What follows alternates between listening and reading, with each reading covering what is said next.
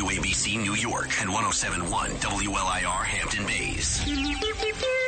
It's the 77 WABC News Hour. Talking the news with Noam Laden. All the news you need to know with Joe Nolan, traffic, Justin Ellick, sports, and now Talking the news with Noam. on 77 WABC. Yep, that's me. Five o'clock. Good morning. It is Monday, November 13th. Your forecast from the Ramsey Mazda Weather Center. Sunshine today, cool, high 50. Tonight and overnight, some clouds, low 43. And then it warms up as the week goes on. Tomorrow, sun and clouds, high 55. If you're walking out the door with us right now, 29 and clear in Tarrytown up in Westchester County, 26 and clear in Pompton Lakes down in New Jersey, and it is 35 and clear here in Midtown. So much to get to as we work our way up. Six o'clock hour. Sid and friends in the morning.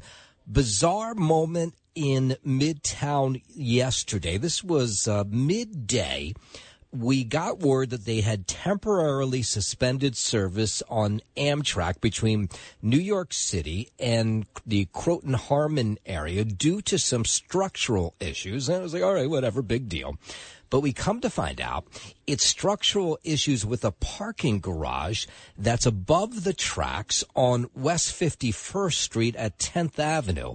So it wasn't another collapse, but pieces of the garage uh, fell over, fell in inward, I should say.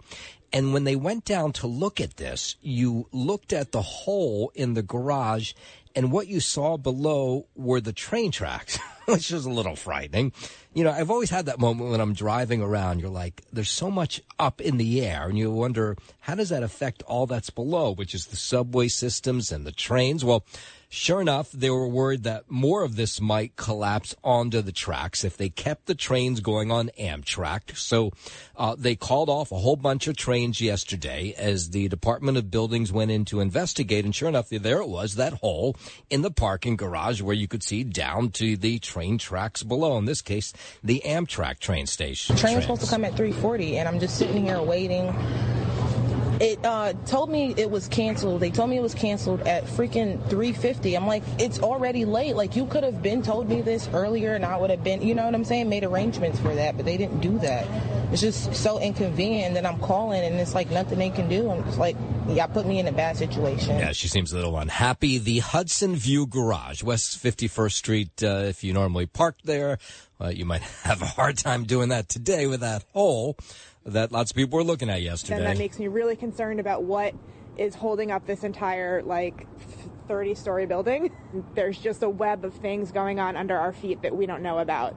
And the more building we put on top of the ground, there's nothing we're not really standing on solid foundation. Yeah, I'm no engineer, but I'm kind of with her. I get worried when I see moments like this. In a moment, uh, Joe Nolan will be up and we'll get the latest on whether this is still affecting the commute on Amtrak today. We are also watching all day over the weekend. This fire broke out six story building, building in Little Italy. This was about six o'clock last night. Fire broke out. Third floor apartment. A bunch of firefighters injured battling the flames. On arrival, we found heavy fire venting out of an apartment on the third floor. Uh, it quickly went up a staircase, an open staircase, extended to the fourth, fifth, and sixth floors, and eventually to the roof. So it took about three hours to bring this fire under control. The had nine firefighters, two civilians injured, and the latest information we got is thankfully those injuries are we're being told as of this morning at 504 are minor. Overseas, we are watching this over the weekend as well, getting more details on these five American service members who were aboard an aircraft uh, that were killed when it crashed into the eastern Mediterranean Sea on Friday night. At the White House, NBC News' Aaron Gilchrist says uh, President Biden, First Lady Jill Biden, mourning these deaths. U.S. European Command says the service members were killed during that routine air refueling mission. Uh, it says that th- that was part of military training. Yes, so they're saying no indication of any hostile activity, that it was just a training accident. The initial military statement did say that this was purely related to training and that there's no indication of hostile activity. Either way, just an awful story. On this Veterans Day weekend, he again affirms what he calls the sacred obligation to those who volunteer to serve, as well as their families, their caregivers, and supporters. Yeah, Pentagon so far not releasing the identities of those crew members until formal notification is made to their families. And while we're talking about people in the line of duty, of course, it was Veterans Day over the weekend. Saturday, President Biden paying tribute to America's veterans, speaking at Arlington National Cemetery in Virginia. Not just for keeping the flame of freedom burning during the darkest of moments, but for serving our communities even after they hang up their uniform for inspiring the next generation to serve. The president speaking to a crowd of about several thousand military members, their families following a wreath laying ceremony at the tomb of the unknown soldier. Spare those we send into harm's way and to care for them and their families when they return home. It's not an obligation based on party or politics but on a promise. Was with the family in D.C. over the weekend, and it was nice to see all those great ceremonies happening in honor of those veterans. And the U.S carrying out more airstrikes in Syria over the weekend. Correspondent Megan Fitzgerald has more. Defense Secretary Lloyd Austin in a statement saying the U.S. will defend itself and its personnel. It's the latest response from the Pentagon to a spike in attacks from Iranian backed groups on U.S. forces. A U.S. defense official says the strikes were conducted against Iran aligned groups. One of the targets reportedly a weapons storage facility that was hit by the military over the weekend. There have been at least 47 attacks on U.S. bases in Iraq and Syria since October 17th. Since then, at least one American has died of a heart attack with at least 56 others suffering minor injuries. Yeah, so we've been watching that. And of course, there's lots of connections to the Israel Hamas war. We'll get to that as the morning wears on. WABC News Time 509. Let's go out to the 2024 White House campaign trail. One less candidate in the race today. South Carolina Senator Tim Scott suspending his presidential campaign. I am suspending my campaign. I, I think the voters uh, who are the most remarkable people on the planet have been really clear that they're telling me not now, Tim. Scott making the announcement in an interview with Fox News yesterday. He says he loves America more than he did when he started running, but when he returns to Iowa, he says it will not be as a presidential candidate. Notice he used the word suspend. So just in case there's some reason for him to get back into the race, he's not completely out. He is just suspended. Then you had GOP presidential hopeful Nikki Haley says uh, she's not concerned at all about President Trump's sizable lead in the polls. We are surging in the polls. Not only are we surging in the polls, if you look in the swing states, it shows that we beat Biden by 10 to 13 points. Of course, Haley served in the Trump administration, U.S. ambassador to the UN, called him the president at the right time, but she also blamed, she says, the chaos that followed Trump for Republicans overall, the poor showings in elections since he was president. I've always said he was the right president at the right time, and I agree with a lot of his policies. The problem is drama and chaos follow him. Yeah, so she says enough of Trump. We need to make sure that we have a new conservative leader. Republicans have lost the last seven out of eight popular votes for president. Recent polls have Trump leading the GOP field by at least 40 points, which is, of course, an awful lot. Then you had the chair of the Republican National Committee brushing off a GOP presidential candidate's call for her to resign. We're talking about Ronna McDaniel. What Republicans really want to hear from our candidates right now in terms of headlines is how are we going to take on Joe Biden? How are we going to take on the border, crime, what's happening with Israel? Ronna McDaniel mom, mom, uh, rather mocking Vivek Ramaswamy, who criticized her during the GOP debate last week, saying that uh, she should resign because they've done such a bad job with her as chair. Last I checked, I wasn't running for president. You know, he's at 4%. He's looking for headlines and then you had former New Jersey governor, current Republican presidential candidate Chris Christie. He was in Israel over the weekend expressing solidarity and solidarity in the war against Hamas. He got a close look at Israeli troops. Uh, he went into one of the kibbutzes that was uh, ransacked, where people were savagely murdered. Then he sat down for an interview with a number of foreign and local reporters, and uh, he said after seeing everything that he had seen in Israel, he said he was surprised by the Palestinian movement back home. He said those people he thinks are misinformed. Well, look, I think some of them just have to be confused. they have to be given horrible information, and I think that's happening, particularly on college campuses all over this country, um, by people with a much different agenda than the truth. Uh, and what I'd say is that um, like anybody um, advocates for the loss of innocent life of Israelis or Palestinians, but I remind them that there was a ceasefire in this conflict before October 7th. He is the first of any of the Republican candidates in the race for the White House to go to the Mideast during this war. Christie also visited a hospital in Tel Aviv, met with wounded soldiers and families of Israeli hostages yesterday. And Donald Trump Jr., he'll be back on the stand today as the first defense witness in the Trump Organization's civil fraud trial in lower Manhattan. Lawyers representing former President Donald Trump his sons, and their company will start their defense on Monday. The Trump family organization is being accused of inflating their wealth to obtain better loans. The New York Attorney General's office ended its arguments on Wednesday and was denied a motion to limit certain expert witnesses from testifying for the defense. I'm Jim Forbes. 513, let's go down to Washington. House Speaker Mike Johnson putting forward a two-step funding plan to avoid another government shutdown with a full House vote not expected until tomorrow. Reporter Julie Surskin is in Washington, has more on what a shutdown would mean. It would impact millions of American families who rely on food stamp benefits, Head Start programs for school, TSA. Agents would be backlogged, airline traffic, transit, infrastructure would be on pause, and certainly all of the people who work for the federal government would go without a paycheck. Yeah, we've uh, run through this deal before. Elements of the plan were shared with House members on a conference call yesterday. The first part of the plan would extend funding until July 19th for only a select handful of departments. The second would extend funding for the entire government until February 2nd. Neither bill includes additional aid for Israel or Ukraine.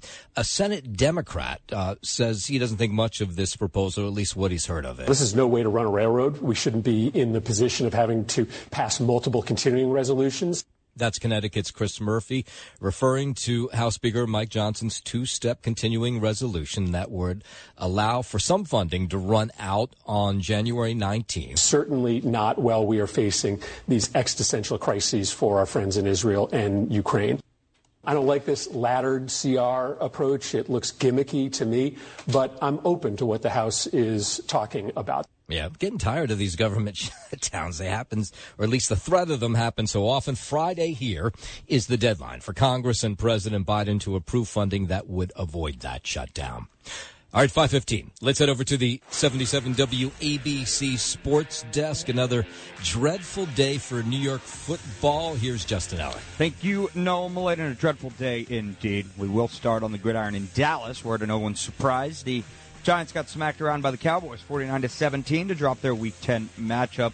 G-men were outgained uh, 368 to 27 in the first half, with Tommy DeVito as the first undrafted rookie to start for them at quarterback in the common draft era. DeVito was 14 of 27 for 86 yards with two TDs and an interception en route to the loss, with which the G-men fall to 2 and 8 overall on the year, comfortably good for last place in the NFC East. The Cowboys, on the other hand, I should say, moved to six and three with a win and own sole possession of second place in the division. In Vegas, Zach Wilson and the Jets came up short on a last-second hail mary, ultimately falling to the Raiders by a score of 16 to 12. Wilson passed for 263 yards, and Garrett Wilson caught nine passes for 93 yards. But the Jets have now gone 36 consecutive drives without a touchdown. That won't get you very far in this league. Greg Zuerlein connected on field goals of 47, 53, 30, and 45 yards for New York, and he was the bright spot for Gang Green, which led 9 3 after his third field goal early in the second quarter. Zuerlein has made at least one field goal in 26 consecutive games, extending the NFL's longest active streak there. Week 10 is set to wrap up tonight with the Denver Broncos in Buffalo to meet the Bills on Monday Night Football. Kickoff is set for 8:15 p.m. and the Bills go in as seven point favorites on the hardwood. But the Knicks and Nets registered wins yesterday. The Knicks toppled the Charlotte Hornets at the Garden by a score of 129 to 107 behind Julius Randle's uh, 23 points, five rebounds, and five assists, while Jalen Brunson added 23 and Immanuel Quickley checked out with 17. The Knicks shot a season high 54% from the field to win their third straight game. They'll be right back at it tonight in Boston, tipping off with the Celtics at 7:30 at the Barclays Center last night. Mikal Bridges had 27 points and 13 rebounds, and the Nets recovered after blowing a 17-point lead to ultimately beat the uh, Washington Wizards by a score of 102 to 94. Cam Johnson added 14 points, and starting center Nick Claxton, in just his second game of the season, had 10 points and 13 rebounds. Is this part of this tournament in in tournament play? I don't really totally understand this. I uh, I don't think these games were. Oh, oh, they're not. So it's Uh, like some games they're in tournament, right. some are not. Some games are in tournaments, some games are not. very So- confusing. exactly. I think they're still in like the group stages. Oh, so okay. Friday night, I think there were some in in, uh, in season tournament games, uh, but I don't believe the games yesterday were. but uh, uh, I'm with you on that. It, it. it's What's confusing, and uh, you know, I what I look for is like they play on these they play on these special courts, like these specially designed courts. Yes. So that's how I kind of tell which games are. Oh, I was I saw Washington play on Friday Right. in Washington, and it was a tournament game, and it was totally confusing. Exactly. So uh, nobody really knows what's going on in that regard, but apparently it's doing well and the players like it. So I guess if the players are happy, Yeah. what's not to like? Right. So we'll see. Now, uh, finally on the ice at the Garden, the Rangers beat the Columbus Blue Jackets four to three in shootout fashion. Lafreniere's second goal of the game, tied it with 11 seconds left in regulation, and then he had the only score in the shootout to secure the W. Kreider had a goal and an assist as well. For the uh, Metropolitan Division leading Rangers, they're 9 0 1 in their last 10 games tonight. You've got Islanders hockey to look forward to as they make the trip to Edmonton to face off with the Oilers. That puck is uh, scheduled to drop at 8:30 p.m. tonight. No, that is sports, and I'm Justin Ellick on 77 WABC. WABC News Time 520. Benjamin Netanyahu, the Israeli prime minister, giving a long ranging interview yesterday on his war with Hamas. He says there may be a deal in the work to free some of the hostage held by Hamas. The minute we started the ground operation, things began to change. We weren't close at all until we started the ground operation. We heard that there was an impending deal of this kind or of that kind, and then we learned that it was all hokum. It was nothing. Yes, so that implies that some of these, or maybe the majority of the hostages, some 200, over 200 of them, may be alive. Netanyahu not giving a whole lot of detail, not showing his hand. The less I say about it, the more I'll increase the chances that it materializes. And it's a result of pressure, military pressure. Yeah, so apparently there's some sort of deal maybe in the works for as many as 80 women and children and the elderly held captive to be set free. The number they keep throwing around as the number of hostages is around 240, at least 10 of them believed to be Americans. Uh, meanwhile, the prime minister talking about how Israel is committed to protecting civilians in its war with Hamas in Gaza. Even though Hamas has tried to prevent the civilians from leaving, uh, hundreds of thousands have left, sometimes having to go through Hamas gunpoint, helping them by creating safe corridors. So we have designated routes to a safe zone south of Gaza City where there's no uh, fighting. Yeah, so he says his military is doing its best to protect those civilians. Uh, he says the blame for civilian loss is on Hamas. We want all the civilians to be removed out of harm's way, and Hamas is doing everything in their power to keep them in harm's way. and Netanyahu says they're trying to get field hospitals set up in Gaza because uh, some of these hospitals are just overwhelmed. I asked the Emirates. I asked the, the French president to send a floating hospital ship. Uh, we've asked other countries to, uh, uh, the UN, UNRWA, and so on. so far, not getting any help from other countries to help in Gaza. Let's move the patients out of these Hamas command posts to these safe places. So far, they moved a, a few patients, not enough. And he claims that Israel uh, uh, has offered Hamas to provide fuel for that main hospital, and he says that offer's been rejected. We offered actually to give them uh, enough fuel to operate the hospital, operate the incubators, and so on, because we have obviously no battle with patients or with civilians at all. And then uh, you had the president of Israel, which is, of course, different than the prime minister, doesn't have the power the prime minister does, also giving a long range interview yesterday talking about a deal maybe in the works for the hostages. Qatar is trying to mediate, so is Egypt. Yeah, that's President Isaac Herzog. The report doesn't say that Israel is willing to release uh, murderers who are sentenced for life sentence. All right, we'll have to see if that deal goes through. Then, meanwhile, back home, a House Republican, part of a bipartisan delegation in Israel, criticizing those who are calling for a ceasefire. Hamas is not some organization that is going to abide by a ceasefire. They are hell bent on eradicating the state of Israel. Congressman Mike Lawler there, the Hudson Valley congressman, demanding a ceasefire. He says, uh, demanding a ceasefire, he said, would be totally misunderstood. And he says people who are calling for that don't understand the situation. Nobody would call on the United States to engage in a ceasefire after uh, September 11th, 2001. It's irresponsible for us to call on Israel uh, to do that when they're trying to defend themselves. And the war uh, between Hamas and Israel continues to play out here, the streets of the city. Some big protests over the weekend. The pro-Palestinian group within our lifetime says they won't stop their protests until a ceasefire is agreed upon. We need to organize. We need to agitate. We need to mobilize. We need to shut things down. They're also going after the Biden administration for what they call one way support of Israel. They're the ones funding, they're the ones giving the money and giving the weapons. So they need to stop. Palestine is a mix of Christian, Arab, and Jewish communities. So only pushing a specific narrative for a specific set of people makes everybody else feel isolated, which is not fair. I think America only supports Israel because it's strategic. There were uh, protests all over the city. Some big ones in Brooklyn yesterday where they marched. It was a kids' protest where kids spoke, and then they marched to Senator Schumer's home in Brooklyn. I'm disgusted that America gave or is giving $14 billion to basically kill more people. That I'm seeing propaganda on my TV, having my president lie to my face, having all these politicians who are just one sided. It just makes me wonder, like, what is really happening? Big uh, pro-Israel uh, demonstration protests going to take place in Washington D.C. tomorrow. 525.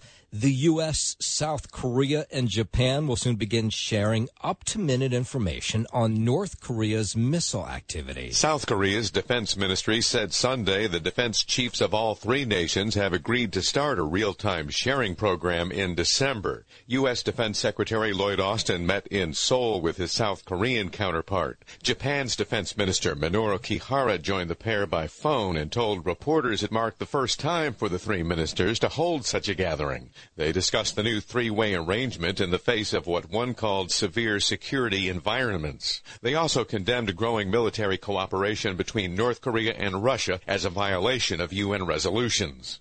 I'm Scott Carr. WABC News Time 526. Let's go down to Texas. Texas Republican Governor Greg Abbott signing a bill over the weekend that bans employers from requiring their employees to be vaccinated against COVID. It's long past time to put COVID behind us and restore individual freedom. The bill also bans any mask mandates in the future. Employers that violate this law are subject to a $50,000 fine as well as a lawsuit and injunctive relief from the Texas Attorney General that prohibits state and local governments from imposing COVID mandates. And there's new research out today that suggests gargling with salt water will keep COVID patients out of the hospital. Doctors in Texas found that patients who rinsed their throats and noses with a saline solution saw a reduction in their symptoms. You increase the concentration of salt in the environment, it is possible that may prevent the replication of the viral particles. Okay, Dr. Jimmy Espinoza, University of Texas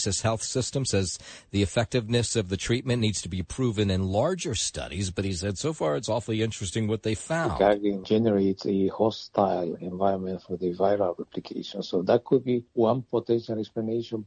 There is now accumulating evidence that the virus replicates in the upper respiratory tract, mainly in the nose, but also in the mouth.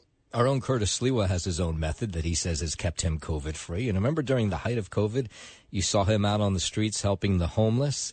And he says, I'm not suggesting you try this. This is, I'm not advocating for this, but he uses rubbing alcohol, like places a little bit of it under his nose. Maybe he cleans his hands with it too. I see him cleaning everything with rubbing alcohol, and he's convinced that is what kept him COVID through uh, COVID free at the height of the pandemic. But that's the Curtis Sliwa way. I'm not suggesting you go do that.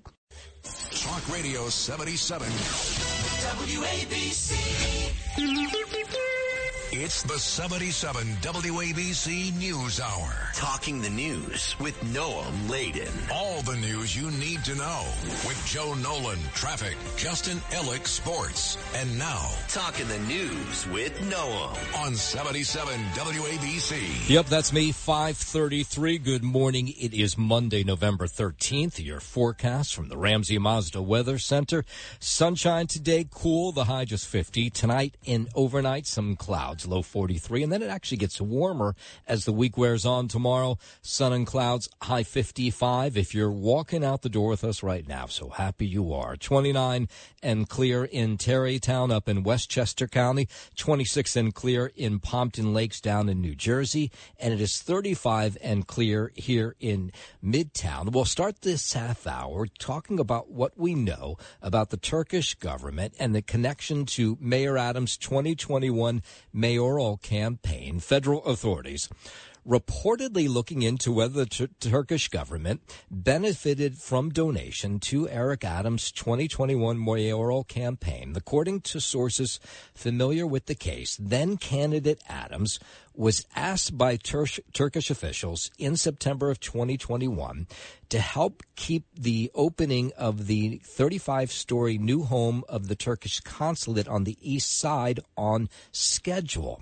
So this is the thought. At that point, Adams, who had won the Democratic primary but was not yet mayor, uh, may have asked for some help. We don't know if this is true or not. This is just according to sources. The building was said to be waiting for a temporary certificate of occupancy from the fire department ahead of its scheduled grand opening later that month. In a statement, Adams chalked this up to constituent services. Uh, he hasn't said a whole lot about this since that press conference last week, but here he was yesterday. It might be a little bit hard to hear him because it was kind of off mic. What I'm really hoping is that um, these periodic leaks stop. We're cooperating. We need to do this together. Yes, so he's talking about the leaks in these cases, and that's where we're getting some of our information from. According to sources, Adams received a text from the Turkish government official asking if he knew then FDNY Commissioner Daniel Nigro. They say Adams reached out to Nigro on the matter, but it was not immediately clear whether he requested or directed him to do anything to fast track that building opening. It said then that Nigro texted back that the building would receive the required approval in time for a September 20th opening. That's when the Turkish president was going to be in town for the United Nations General Assembly. This all comes after the FBI agents seized the mayor's electronic devices, including two phones and an iPad following event on Monday night, apparently to maybe retrieve the September 2021 text message exchange.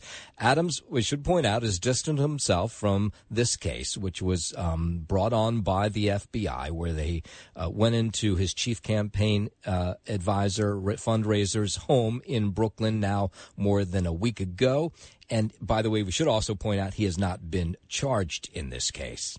All right, 536. Let's move out to Brooklyn. There was a lot of disappointment, frustration as migrant families turned around after arriving at Floyd Bennett Field, the new shelter there, the tent city, dragging their luggage, uh, looking around, then getting back on buses, saying this is not safe, it doesn't feel right. Um, elected officials were watching on as well as these families came and started setting up at Floyd Bennett Field. Here's public advocate Jumaane Williams. The space is a problem. Of course, they may not come. Uh, that's probably better than coming and then being dropped off at a train station. It was interesting to watch as, as these buses pulled up. Most of the families that arrived yesterday afternoon chose not to stay, got back on the bus. Now, the city said they weren't going to offer them any other accommodations, that they'd be on their own. Uh, 13 families in all ended up staying there. Now, this shelter can hold up to apparently 2,000 people. City Councilwoman um, uh, Joanne Ariola and State Assemblywoman Jamie Williamson were there yesterday as well. It gets very cold here. It is a flood zone. There's improper um, uh, apparatus like fire hydrants for putting out any types of fires. It's a very isolated area. When as you came in, you have to come all around. So it's not a place where you put women and children, and then the facilities is just not you know, friendly, especially in the middle of the night if a child or an adult have to get up to go outside of the tent to use that bathroom. Yeah, the Legal Aid Society had warned the city that this uh, shelter was just way too far away from anything, that you couldn't walk anywhere. You need the bus to get somewhere. Isolated. It's very reminiscent of sort of a prison. This is the first time we've seen this, and if there's cities offering no alternative to them, um, it's leave New York City or go to Floyd Bennett Field. And public advocate Jumaane Williams speaking with those families who did decide to stay. There's only 13 people who decided to stay yesterday. We really need the governor uh, to realize that right to shelters is, is, statewide and open up some spaces across the state. And we need the White House to help uh, with the uh, decompression strategy. When those things are not happening, they're just asking New York City to provide a national response, and we just don't have the ability to do that. I will point out, I'll give credit to our own Curtis Sliwa, who pointed out that this shelter was in an awful place, a transportation desert. And it seems like uh, families who showed up there yesterday realized that as well, got back on the bus and said, I'll take any other option except Floyd Bennett Field. WABC News Time 540. Lots of people breathing a sigh of relief here in the big city across the tri-state now that the SAG AFTRA strike is over. So many people connected to the industry in our area. I know even just on my block, there's one woman who's a set designer told me she'd been out of work since May of last year, breaking into her IRA to pay some of the bills. Uh, Fran Drescher, the SAG AFTRA president, celebrating uh, the signing or the about to be the signing of this new deal. We can have the protections that are entitled to all workers in America. So the union represents about 160,000 actors who have agreed to this deal with the movie and TV studios. When we fight each other because of partisanship, then somebody wins, but so many, it's not us. Yeah, so many sideline businesses, of course, put out of business, catering business, makeup people, set design, clothes designers. I mean, all those people have also been out of work with, along with those actors. So the deal they signed uh, protections against artificial intelligence and increased pay for background uh, actors. Those are among some of the issues addressed in this agreement between the actors union and the studios. That strike, of course, going on for more than three months. 542. New York State's top court will hear arguments this week on whether the state's 26 congressional districts should be redrawn for 2024. A lawsuit claims that the lines drawn in 2022 were a short term solution. The case citing the state constitution requiring redistricting be done by an independent commission. Last year, the Court of Appeals declared that maps drawn by the Democratic led state assembly were illegally gerrymandered. Democrats are leading the suit, saying that maps should once again be redrawn. Republicans disagree, saying that redistricting is a once a decade process. Outcome of the case could influence party control over the House of Representatives this coming election. I'm Liz Radabali for WABC News. Watching on over the weekend, large scale pro Palestinian marches here in the city. One of them in Park Slope yesterday outside Senator Schumer's home. We are a loud voice demanding for a ceasefire, and our Senator Chuck Schumer has not demanded one. This least thing that he can do in a humanitarian way is look at our children and see the children in Gaza as his as well.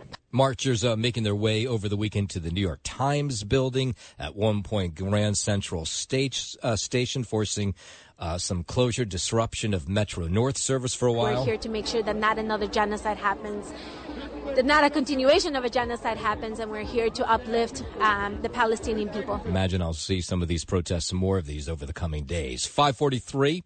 Finally, a bit of good news for renters here in the city. A new report from Douglas Elliman finds the rents in the city have dropped for a third straight month, but don't expect to find pre pandemic prices anytime soon. And renters say they're already paying so much, so the prices should not go up anymore. It's hard to live here. We're looking at some apartment buildings that were going up on Third Avenue Bridge in the Bronx, and for three bedroom, two bathroom, it was fifty nine hundred. Yeah, it's that a lot seems of money. pretty absurd. That does seem absurd. Jonathan Miller of Miller Samuel Real Estate says there are no bargains anywhere. Just news that the rentals will likely not go up anymore. Prices are no longer rising like a rocket ship. Uh, that we've we essentially peaked in the summer. This has been a centuries old challenge in New York. Yeah. I mean, the rent's always been too damn high. It doesn't matter when you talk to people. Miller is a real estate appraisal expert, says last month's average monthly rent in Manhattan Four thousand one hundred and ninety-five bucks. That got you, by the way, either a studio or a one bedroom, but it's down three point six percent from the month before. Brooklyn's average saw a steeper drop, down five percent from September. But no matter who you talk to, they say it's well, it's too damn high. It's extremely difficult. I think people are struggling a lot, so I don't know how this is going to keep going. Yeah. So overall, rents are still a staggering sixteen percent higher than they were pre-pandemic. All right, 545. Let's head over to the 77 WABC Sports Desk where we find Justin Ellick. Thank you, Noam Aleno. Start on the gridiron here in Dallas, where to no one's surprise, the Giants they got smacked around by the Cowboys 49 to 17 to drop their Week 10 matchup. The Giants were outgained 368 to 27 in the first half, with Tommy DeVito as the first undrafted rookie to start for them at quarterback in the common draft era. DeVito was 14 of 27 for 86 yards with two TDs and an interception en route to the loss, which with which I should say the G-men fall to two and eight. Overall on the year, comfortably good for last place in the NFC East. The Cowboys, on the other hand, moved to six and three with the win and own sole possession of second place in the division. In Vegas, Zach Wilson and the Jets came up short on a last-second hail mary, ultimately falling to the Raiders by a score of 16 to 12. Wilson passed for 263 yards, and Garrett Wilson caught nine passes for 93. But the Jets have now gone 36 consecutive drives without a touchdown, and that won't get you very far in this league. Greg Zuerlein, the kicker, he was the one bright spot here for New York, uh, making field goals of 47, 53, 30, and 45 yards for New York, uh, which led 9 to 3, the Jets, that is, after his third field goal early in the second quarter. Zuerlein has made at least one field goal in 26 consecutive games, extending the NFL's longest active streak there. Week 10 is set to wrap up tonight with the Denver Broncos in Buffalo to meet the Bills on Monday Night Football. Kickoff is set for 8:15 p.m. and the Bills go in as seven-point favorites. On the hardwood, both the Knicks and Nets registered wins yesterday. The Knicks toppled the uh, Charlotte Hornets at the Garden by a score of 129 to 107 behind Julius Randle's 23 points, 5 rebounds, and 5 assists, while Jalen Brunson added 23 and Immanuel Quickley checked out with 17 of his own. The Knicks shot a season high 54% from the field to win their third straight. And they'll be right back at it tonight in Boston, tipping off with the Celtics at 7:30 p.m. at the Barclays Center last night. Mikal Bridges had 27 points and 13 rebounds, and the Nets recovered after blowing a 17-point lead to ultimately, ultimately beat the Washington Wizards by a score of 102 to 94. Cam Johnson added 14 points, in starting center Nick Claxton, in just his second game of the season, had 10 points and 13 rebounds to spark a huge rebounding advantage that would help the Nets to victory. And finally, on the ice at the Garden, the Rangers beat the Columbus Blue Jackets 4 3 in shootout fashion. Lafreniere's second goal of the game, tied it with 11 seconds left in regulation. Then he had the only score in the shootout to secure the W. Chris Kreider had a goal and an assist as well for the Metropolitan Division leading Rangers, who are 9 0 and 1 in their last 10 games. They're red hot. Tonight, you've got Islanders hockey to look forward to as they make the trip to Edmonton to face off with the Oilers. That puck is scheduled to drop at 8:30 p.m. Eastern Time. Noam, that is sports, and I'm Justin Ellick on 77 WABC. All right, let's catch you up on the big stories of the morning. One of them relates to what Joe was just talking about there. Amtrak temporarily suspending service between the city and Croton Harmon due to this parking garage. This is kind of a crazy story. Parking garage, West 51st Street and 10th Avenue. Penn Station, of course, is 34th Street, but you realize how much track goes underneath the city. I mean, you might say, no duh, lots of subway track, but train track too. And so what happened was over the weekend on Sunday, all of a sudden a piece of this garage caved uh, to the down below. And when they went and looked through this hole to see where it caved into, they could see the train tracks below.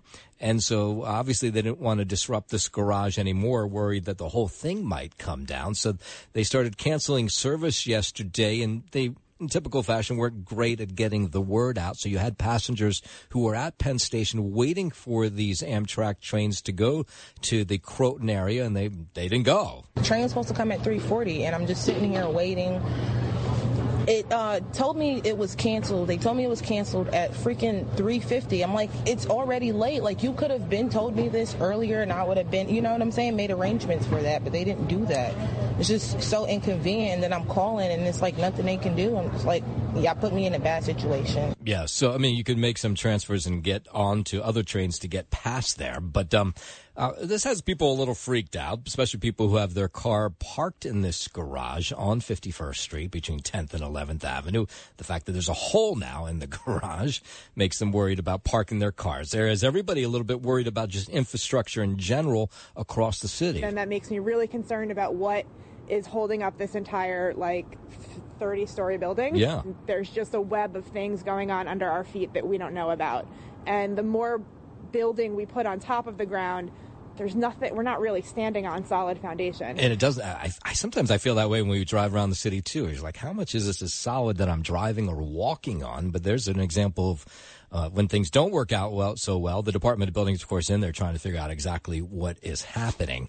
Down to Little Italy, where there was a fire in a six-story building, started about six o'clock last night. Nine firefighters injured battling this blaze. It took about three hours to put out. On arrival, we found heavy fire venting out of an apartment on the third floor. Uh, it quickly went up a staircase, an open staircase, extending to the fourth, fifth, and sixth floors, and eventually to the roof.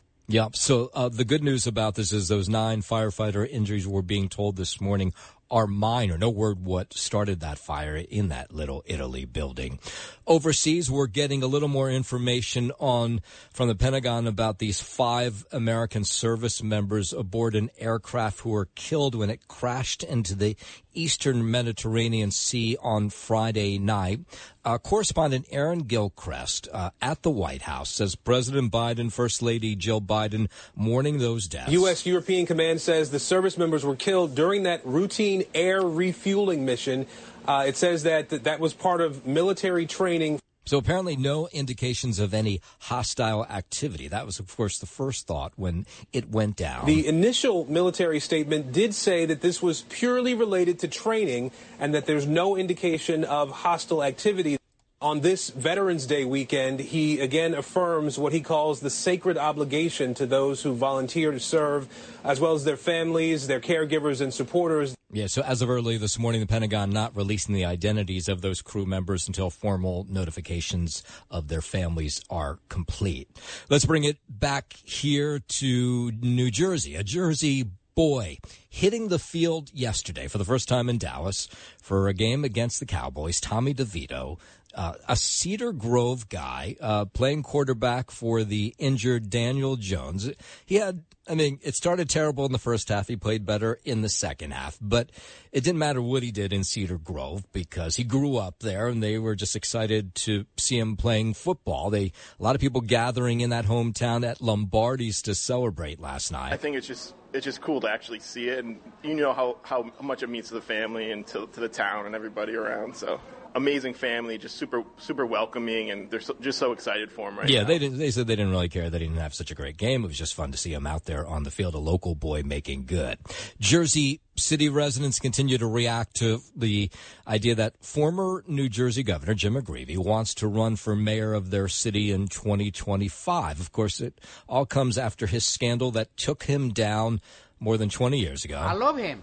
I have to love him. He did a great job. He was uh, helpful for all the needy, all the poor people. He's a very good candidate, and I believe he can be responsible and he can behave in a good way for Jersey City. All right, so far so good. McGreevey says he's running to help make Jersey City more affordable. Good, good luck with that. Since resigning, the Democrat served as the executive director of a reentry program for prisoners that he founded. There's nowhere to park. You got to pay to park on your street that you pay taxes on. Yep. It's ridiculous. Lower taxes. It would be nice if we had more public spaces for, and we're not developing every inch of Jersey City. Of course, McGreevey resigned as governor after announcing that he had an extramarital affair and that he allegedly had helped the person he was having an affair with get essentially a no-show job. And finally, Rockefeller Center's iconic holiday landmark has officially been chopped down from a home in Vestal, New York, and then delivered to Rockefeller Center over the weekend. It was the McGinley family that donated their tree, and they said actually they thought maybe Rockefeller Center would come to them and ask them for their tree after this happened. So my brother-in-law pulled up and he uh, scanned up and he said, "That could be a Rockefeller Center tree." And no one really thought much of it. yeah, but a short time later, the master gardener, there's a Rockefeller Center master gardener who knew. His name is Erik Pauzé. His job every year is to find the ultimate tree. And he said he saw the tree when he was up on a tip to look at another tree and said, I think this one's better. So he approached the family. Yeah, I saw it uh, last June.